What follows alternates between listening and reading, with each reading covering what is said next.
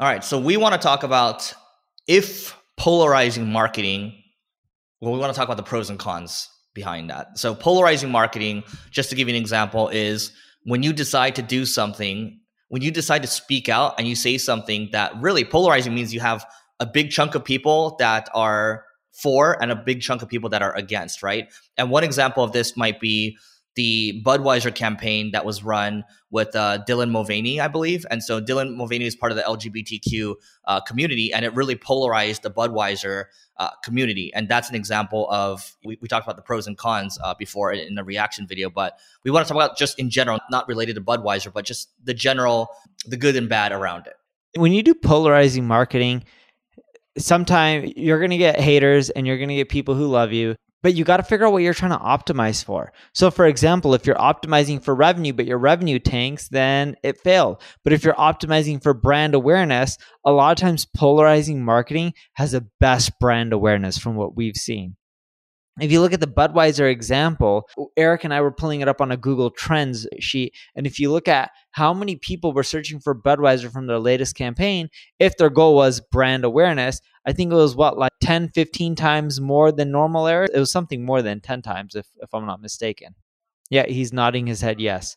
So you've got to figure out what your goal is. What I found is if you work with a lot of enterprise brands and you're in B2B, polarizing marketing tends to hurt you more than help you. If you're working in the consumer space, it can help or hurt you.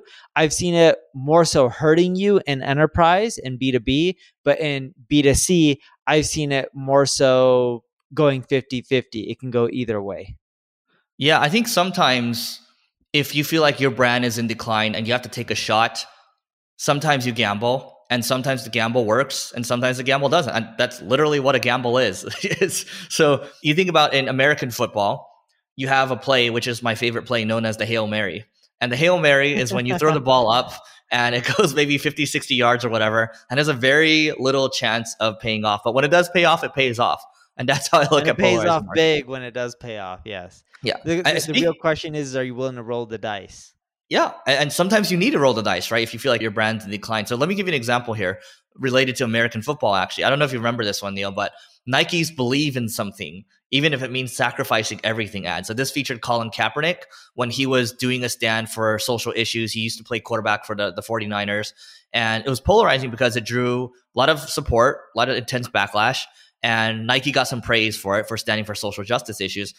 But Kaepernick himself this was the gamble that didn't work out for him because when he did all that, and I'm not saying I agree or disagree, but he got he couldn't find another job in the NFL afterwards because he another team to play with more so. Yeah, he decided to kneel during the national anthem, right? And so people were like, "Oh my god, he's disrespecting the flag or whatever." And so I think it worked for Nike, but the sacrifice here was Colin Kaepernick.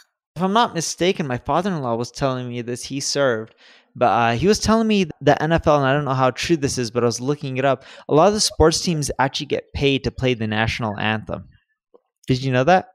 Did you know that it's a like a ten million dollar ad? So when the the Air Force flies over and all that, like the military being included in there, that's basically the army's or the military's marketing campaign. They're paying for that. Mm-hmm. But yeah, so it's like polarizing. It can do well for you, it can do poorly for you. You kind of don't know unless you try it out. But here's the thing if things are going well with your marketing and your business, I would avoid polarizing type of content, polarizing ads or marketing or whatever it may be. If you're struggling, you're up against a wall, things are dying down, think of it as Eric said, a Hail Mary pass. Then you may want to end up trying it out and seeing what it does for you. Yeah. I'm going to name off another one here. So Burger King's Moldy Whopper campaign. So this was when Burger King wanted to show that its food contained no artificial preservatives. And by the way, I used to eat Burger King every day in high school, and you know gained a little weight doing that, but it's okay. The, the chicken sandwiches are great, but that's not the point. The point is the ad featured a time lapse video of a Whopper decaying over a period of 34 days. So it drew a lot of criticism from consumers who found it disgusting, but also others were like, oh, you know, that, thank you for being transparent, right? So again, Burger King is not well known as like a McDonald's or like if you're in California, not as well known as like an In-N-Out, for example. And so Burger King, from a brand kind of awareness perspective, they've had to step up. And then also here's another one, and we can work towards wrapping up here. But Pepsi did one too. So here's the trend here. You have Pepsi that did it, Burger King that did it. They're largely like number two or number three.